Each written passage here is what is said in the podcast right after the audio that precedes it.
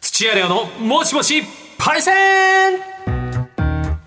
もしもし海鮮ですね海鮮ですね海鮮もうずーっとこの全部のパイセンに、あの記号を振ってましたよパイセンパイセンパ海イセ鮮ン海鮮 です海鮮丼でございます海鮮そうです海鮮まあ要はいろんな経験をされてるあるその特定の経験をされてる方もパイセンとお呼びをしてですね、はい貴重な体験を電話でいろいろ伺おうというコーナーでございまして、はい先週は最近サウナで整ったばかりのパイセンというようなことで 面白かったです面ね白かったしワードだけね集めたらキラーワードだらけで、本当ですねちょっと、うん羅列すると、んちょっとデンジャラスな感じ で世界が輝き出す細胞が入れ替わる自分に宇宙が吸い込まれるなんか UFO っぽいですね UFO っぽい確かにそそうういですねうことですよ。はい、いうまあいろいろ勉強になりましたんで、はいえー今週も勉強になることになると思います。はいさあ今回のパイセンはこちら。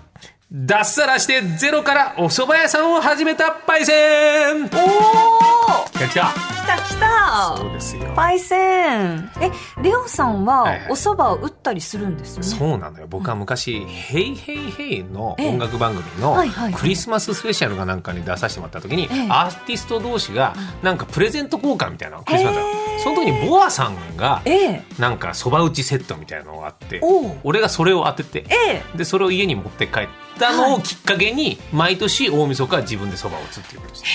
えボアさんのお蕎麦打ちセットでそうボアそばそうボアそばでそばが始まったんですね始レまオったそのよばがでもあれは片刃包丁だからさ、ええあの右の包丁しか入ってなかったから俺は左利きだから、ええ自分用に左利き買ったりとかしてまあでもそれをきっかけに毎年やってるんですけどね自分で打つそばはやっぱ違いますかあのね同じようにええこねたところで味が毎回違うんです、なんかそう言いますよねその日の湿度、えうん気候、ええそういうこねるスピード、味が違う自分次 第モチベーション上がるよね、あ嬉しそうなんだろう自分の色というのを出したい、ええ俺はこうやってなんかやら大大企業に雇われたまま人生が終わっていいのかよし自分をアピールできる蕎麦屋を開店する ぞっていう人がいるんじゃないかというのが我々の。それはもうあくまでもレオさんの想像ってことですねでも、まあ、ジェーン・スーさんも前番組の言ってましたけども、うんはいレコードメーカーの人があー急遽蕎麦屋になるっていう人が結構お互いいたので,、でやっぱいるんですよね。いるんですね急にというのがあります。さあ、そんなお蕎麦屋さん、まあお店を出すってことは結構いろいろ大変でございます。そうですよねみんなでちょっと情報を整理しましょう。はいお外食産業が少なかった戦後、お蕎麦屋さんだけは結構あったと。で、町中華ならぬ町蕎麦屋がたくさんあった。まあ、で、出前とかもあってね、えーえー昭和のファミレスといったとこでしょう。はいで、今でもお店、さらしな、あ増田屋、長寿屋って名前、見たことありませんか、あよくありますねそうあれをそれぞれのれん会というものを組んでいるそうなんです、組織であったりするんですあそうなんですでかこれチェーン店が行うフランチャイズ方式とは違って、まあ、フランチャイズ方式というのは企業の開発部がメニューを使って、えー作って専門の、えー調理器店をセントラルキッチンで大量に調理してでいろいろなとこに送ってでそこで同じ味同じメニューじゃないですか、とはちょっと違うんですがのれん会はのれん分けほう、うん、同じ親方のお店で修行した職人が独立するときに親方の屋号を名乗っていいシステム。うんラーメン二郎のことあんま詳しくないけど、まあええそういうところに近いかもしれないねなるほどなるほどで基本的に上納金的なものも発生しないえ親方のやり方をそっくり同じにやらなくてもいいお同じ店で学んだ仲間が、まあ、じゃあグループを作って情報交換しようよとか、これ一緒にまとめて食材買った方がお得なんじゃないのみたいなことで、えーやっていくうーで借金の保証人になったりして支店開業のサポートをしたのが農連会そうなんですねそうそういうことがあって、ええー、必然的にお蕎麦屋さんがたくさん生まれるシステムになってほっ昭和30年から40年代はすごく増えまして東京だけで昭和50年代にはもう登録の組合の登録で5000件5000件すごいよねそんなにあるんあでっしたたね今は1200件ぐらいおーまあでもあるよねただあのー立ち食いそば屋さんとか新しいお店は組合に入らないお店も多いということで、うんうんうんえ実在するそば屋さんはもっと多いかもしれないなるほどなただお蕎麦屋さん開くのこれ簡単じゃございませんそようですごよねっくじゃダメですから、うん開業するエリア立地条件ターゲットなどを考慮したお店のコンセプト決め、出店エリアに合わせたメニューや値段の検討うんでそば職人として修行を積む、あるいは製麺機を導入して効率的にそばを提供する弟子入りしたりとか、デビューするには3年以上かかる。結構かかりますね、ん大人の3年だから間開業資金としてまあ1000万前後はやはり最低限必要だというような最低限1000万うんだから乗りじゃいけないですよやっぱりそこに対しての計画、そうですね、うん、だから他の会社でお金を貯めてというのが脱サラしこういうかことなものそのお蕎麦屋さんやって1000万かけて1年とか2年とか畳んじゃったら回収できないですもんねそう大変だこりゃ喫茶店のオーナーとかもその多いらしいよへえな何割かしか残らないって1年後はわあロマンだけ追い求めて、うわあうんなんか今すごい自分が不安になっちゃった大丈夫かなと思ってコネクトオープンしたてでございオまーすプンしたてでござないんとかま皆すさんよころれしくかお願らいしま頑す張りますだからそういう意味じゃこう会議をするにはコネクトと同じ感覚かもしれないから、そうですねうんうんぜひいろいろ聞いてみたいと思います、はいラジオネームスーさんえスーさ んスーさんえスーさん女性の方、はい52歳、おうえレンゲさんレオさんこんにちはこんにちは先ほどカーラジオで聞いたことが私にも当てはまるかと思いメールします、35年ほど前えこの方そっかそうそうちょうど聞いた52歳で35年ほど前電話つながっております、はいえーパイセンもしもしもしもし、あスーパイセンこんにちは。ここんにちはよこんろにしちくおは願いしますよろしくよおろ願しいくしお願いまいすたします。はい35年ほど前って結構お若い時ですよねスーさんがねあどういのう、ことですか、はい脱サラしてうんお蕎麦屋を始めたのは、うんあの、私の義理の父にあたるあ人ーでなるしほど、て、はいはいはい。で、その、その開店した、するにあたってうのんいきさつなんかを、あの、後からは聞いたことがあるっていう形で、はあ、それでもし当てはまればと思ってメールを以前差し上げて、もう当てはまぜひぜ当ひてはまったんで連絡させてあいりただきまがとうしごた、ざいますお話聞かせてくださいはいはい。その義理のお父様はなんで蕎麦屋さんをやろうって思ったんですかね、あの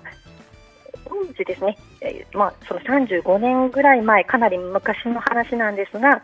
えー父はその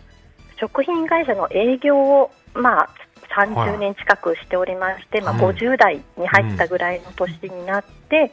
まあ、定年がもう見えてきて、はいまあ、この先、まあ、年を取っても長くえー働けるような何かをやろうかなっていうのをなんか思い立ったらしいんですね。あ50ー代の頃はいはいもう一でそれ花はいいもう一旗あげようとはいはい、でそれで、まあ、あれやこれやどういうことをややろうかなっていうのをこう考えて、うんまあ、食べ物屋さんをちょっとやってみようかとうん思い立食った品らのし営いん業です職ですからねねうん、関連してるはい、はい、でそれで、まああのまあ、どういう食べ物屋さんにしようかなっていうな、まあ、いろいろ数ある中で、はいうんまあ、お蕎麦屋さんなんかいいんじゃないかっていうふうに、まあ、思い立って、うんまあ、その50代半ばで、まあ、脱サラしてうんお蕎麦屋さんを始めたというふうに聞いております。ああそうなんですかでそのスーさんはそれ手伝ったりもしてたんですかあの30年ぐらい前にえあの夫と結婚した時に、はいそのお店を、まあ、て一緒に手伝うっていうことになりまして10年ぐらい一緒に手伝ってあお店で働いておりまし結構やられてたたんですね長いですね、はい、これでも蕎麦屋ってでも蕎麦屋さんねすぐ慣れるわけはないと思うんですけど義理のお父様は修行とかも準備期間もあったんですか聞いてる話だとあの、まあ、知人のというか知り合いの、まあ、お蕎麦屋さんにうんこうちょっと、まあ、作り方とか仕込みとか、まあ、ういいろんなことを、まあ、教わりに、まあ、それでも数ヶ月っていうふうな形で聞いてるんですけど、なえー2年、3年という形ではないんですが、うんええこう一通り、まあ、調理的に必要なものなんかを、まうあ、教わりに、まあ、数ヶ月教わってで、まあ、こう実際に作る面では、まあ、大丈夫かなっていうことになっておーで、ますあごい、その退職金がまあ、ね、しょうあの早期退職になってそのそのお金をまあ使ってこうお店をちょっと小さめのお店をなるほ建てどてうんでそれで始めたっていうふうにえそういういきさつですね。これ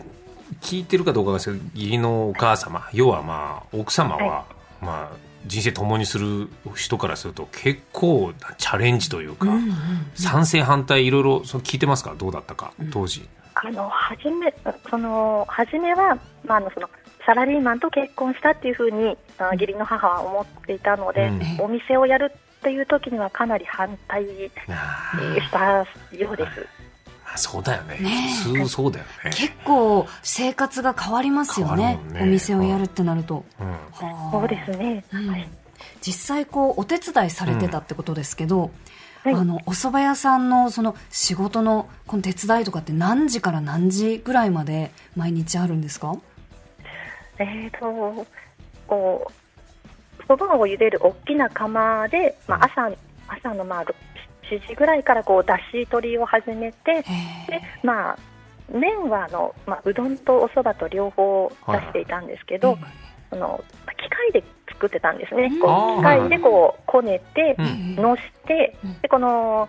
包丁の機械みたいなのがあってこう手打ちそばっていうわけではなかったんですけど機械製麺で、うんまあ、お店の厨房で作って、うんでその準備がまあ朝毎毎朝こう出し取り始めるのが、まあ、7時とかぐらいから始まっそうてなんだはい開はい店の10時までに、おまあ、いろんな準備を整えて10時に開店。でも10年ほど手伝ってたってことはうまくいったってことですよね繁盛は知ってたんですよねしないと続かないですもんねそうですねうんそのえ父が始めた頃はまだその外食産業がそれほどそのファミレスとかもまだそんなにない時な期るほで、どこまあ、一般のお宅で出前を取ったりとか、まあ、うん会社なんかでもこうまとめてかなり大口な出前の注文が入ったりとかで、あの将来としては順調にへえすごいすごいですね。じゃあちょっと先見の明というかさすがですねうん義理のお父さんはそういうところはアイディアそうですね、だからその20年ぐらい、まあ、お店はやってまして、うんでもそれから20なんか今から20年ぐらい前にそのお店を始めた父が亡くなったのとうんその一緒に手伝っていたあの義理の母の母祖母が亡くなったりとか、んあとあと母自体もちょっと、まあ、年を取ってきて体調が思わしくなくなったりっていうようなのがあって。うんまあ、そのお店自体は今は閉めてしまってやっていないんですけれど、はええでもまあ20年ほどわお店営業していました。あ長いいいで。すねどうですか自分のご家族親戚がお蕎麦屋さんやってるとなんかいいことってありますそうですね、まあ、毎日おいしいお蕎麦とかうどんが食べられるっていうことですかね。いいですね年年そばうんねうんうんはいはいスーさんは自分でそば打ったりしないんですか私は売れないですね。あの補助的な調理しかできないので、そう麺を作ってたのは、ええまあ、義理の父だったりあと手伝うようになってから夫が作ったりとかしてましたけどあそうですね。でも10年以上続くということはねえ素敵なことだ。ありがとうございまあした、りスーがさとうんご。ざいました、スーさん。引き続きよろしくお願いします。あはいありがとうございますありがとうございました。ありがとうございま失した礼いたします。はい失礼します失礼いたします。そういろいろ言いますよ今日ねどんどんいきますよ。はい。えー、はじめまして若林と申しますという方でございます、はいえー脱サラして蕎麦屋を開店を見まして連絡させていただきましたほう。ただ蕎麦屋ではなく点点点ということ、うん。どういうことでしょうどういうことかでしょえー若林パイセンもしもしあ、もしもし。あこんにちは。よろしくお願いします。こちらこそよろしくお願いします。蕎麦屋さんではなくということですけど、これはどういうことですか。あ、あの、うどん屋なんですけども。はあ、うどん屋うさん、はいどはい。ん屋さん。はい。はいい。いつぐらい、え今やられてるってことですか。えあの、今年の2月の12日にオープンしまして、うわ、お回転したてだ。そうですね、3ヶ月ぐらいですかね。おめでとうございますおめでとうございますパイセンありがとうございます。え、それまではどういうお仕事されてたんですか。えっ、と、去年の3月までは、ええっ、と、公務員をしてまして、はおで、えー去年のその、辞めた後、60歳で辞めたんですけども、うん5月から8月まで、え神奈川県の三豊市の方で、三好うどんというところで修行させていただいてい。、はい。えそれからお店等を探しながら2月に開店したって、そんな感じです。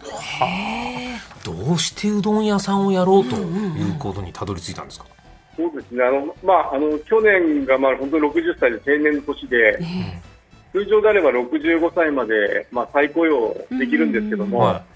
これ70歳まではちょっと働きたいと、い。うん。ただあの、65歳で再雇用終わってから、なかなか70歳までの仕事がないと思ったので、うんうん最後、まあ、好きな仕事をやろうということで、うんうどんに、まあ、うどんが好きだったんで、えはええー挑戦してみました。それでうどん屋さん始めるってすごいですけどうん。あのうどん始めるのうどん屋さんを始めるのって結構たくさんねお金もかかりそうですよねあ、お金ですかはい。いくらぐらい、え、軍資軍資金あったんですか。軍資金、まあ、最終的に一部使いながらですね、はただやっぱりあの生活もあるのえで、ええっと、本当に修行行った先は全く機械を入れずに、まあ、手練りから自分でこう機械を使わずに手で打ってですね、うんやってるものですから、まあ、そういったお店を目指して、本当にこう安い経費で始めたっていうことですいね。はあえ若部さんお一人ですかご家族はであの今やってるのは家族、娘とですね、ほうまあ、パートナーがいるんですけどもえ、えみんな仕事持ってるので、うんうんあの私の知り合いの方何名か頼んで、こう一日 あの毎日違う方が来てもらってやってます。ええあはあ今ちょっと手元にお店の写真が今手元に来ましたうわー立派な店舗で美味しそうこうお店の名前言っても大丈夫ですかあ大丈夫です、お願いします、 ね。若林うどんというはい千葉県旭市にあるんですねそうですね、はい、海海南通りにあります。すごいちょっとあの薄めの出汁のねこう関西風っていうんですかこの出汁はもう本当に香川の香川だからそうだね、はい、ね讃岐うどんのだしだと思いますけども、あえーもともとこう、あの料理とかってよくされていたんですかえー、全くしてません。ほうえーうんすごいねそっからこんな美味しそうなうどんこれでも立派なお店だしうんこれぶっちゃけいくらぐらいかかりましたかちょっと今後の人のための参考で、あ、お店ですか。い。はい、はい初期費用、はい、あの知り合いの、えー不動産屋さんに頼んだのえで、えはい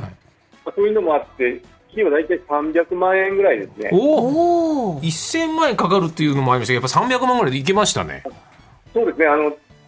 あのうどん学校にちょっと行ってた頃は、やっぱり1000万かかるという話がしまして、うん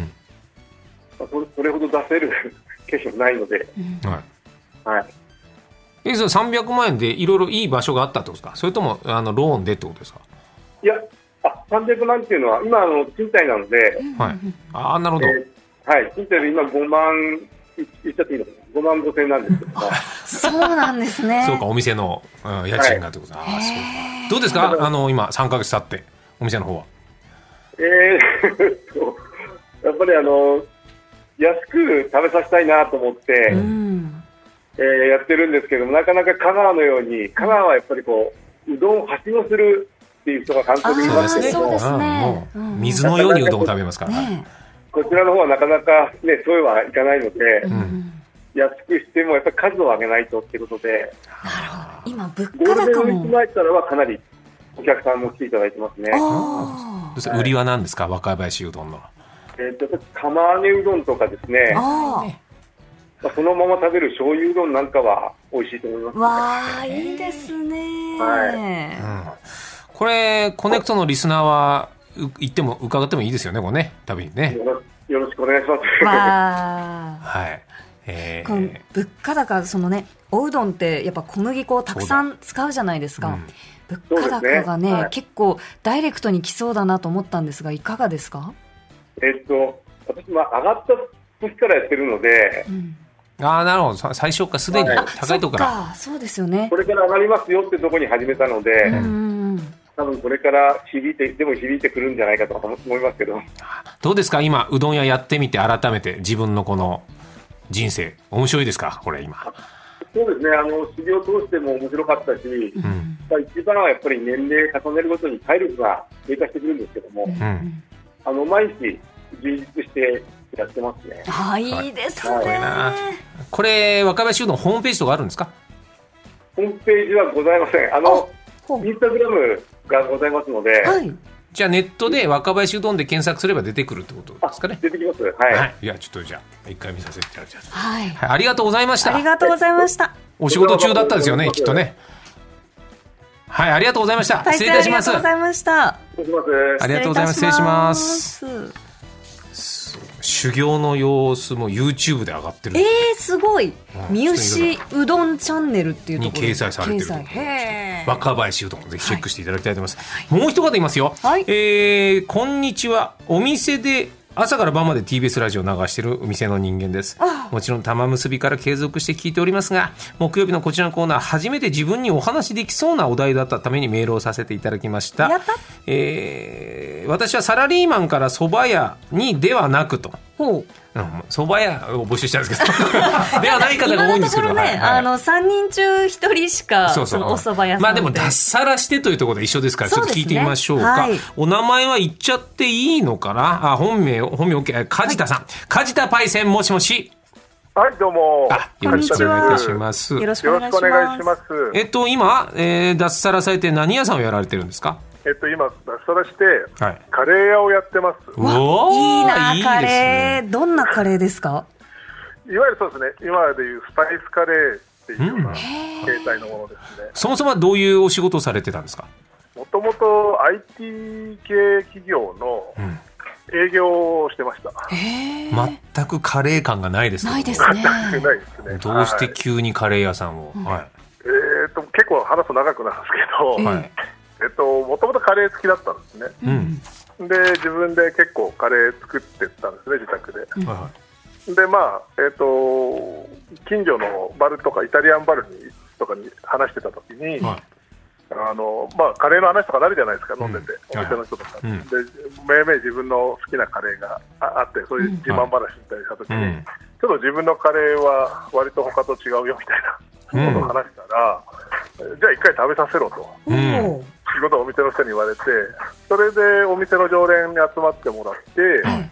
えーカレーを披露したのがきっかけですね。はあ失礼ですが今おいくつぐらいですか今ってこ52歳です。とは定年とかそういうことでも全然ない全くないでですす。かもうよそれが10年前ぐらいの話ですかね。はカレー屋さんを始めて何年目になるんですか今6年目になります。ああてかそもそも IT 企業もだって、はいまあ、会社も順調どうですかそっちの会社としてはそうですね。カレーか会社の方は非常に順調でしたあね。え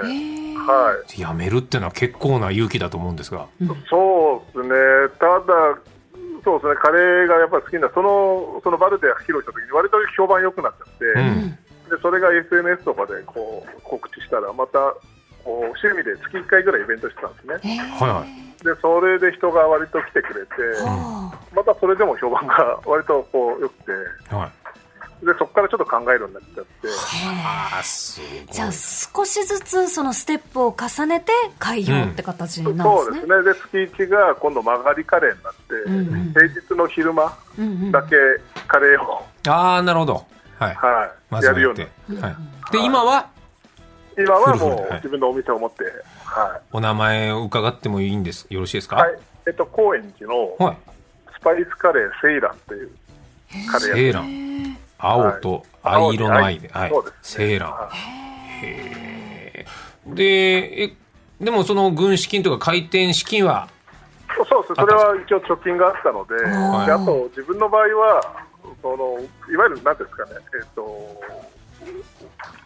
ある会社、あのもう飲食店やってるところを、うんを辞めるっていうので、そのままもう、なんなんですかね、なんも、何も、こ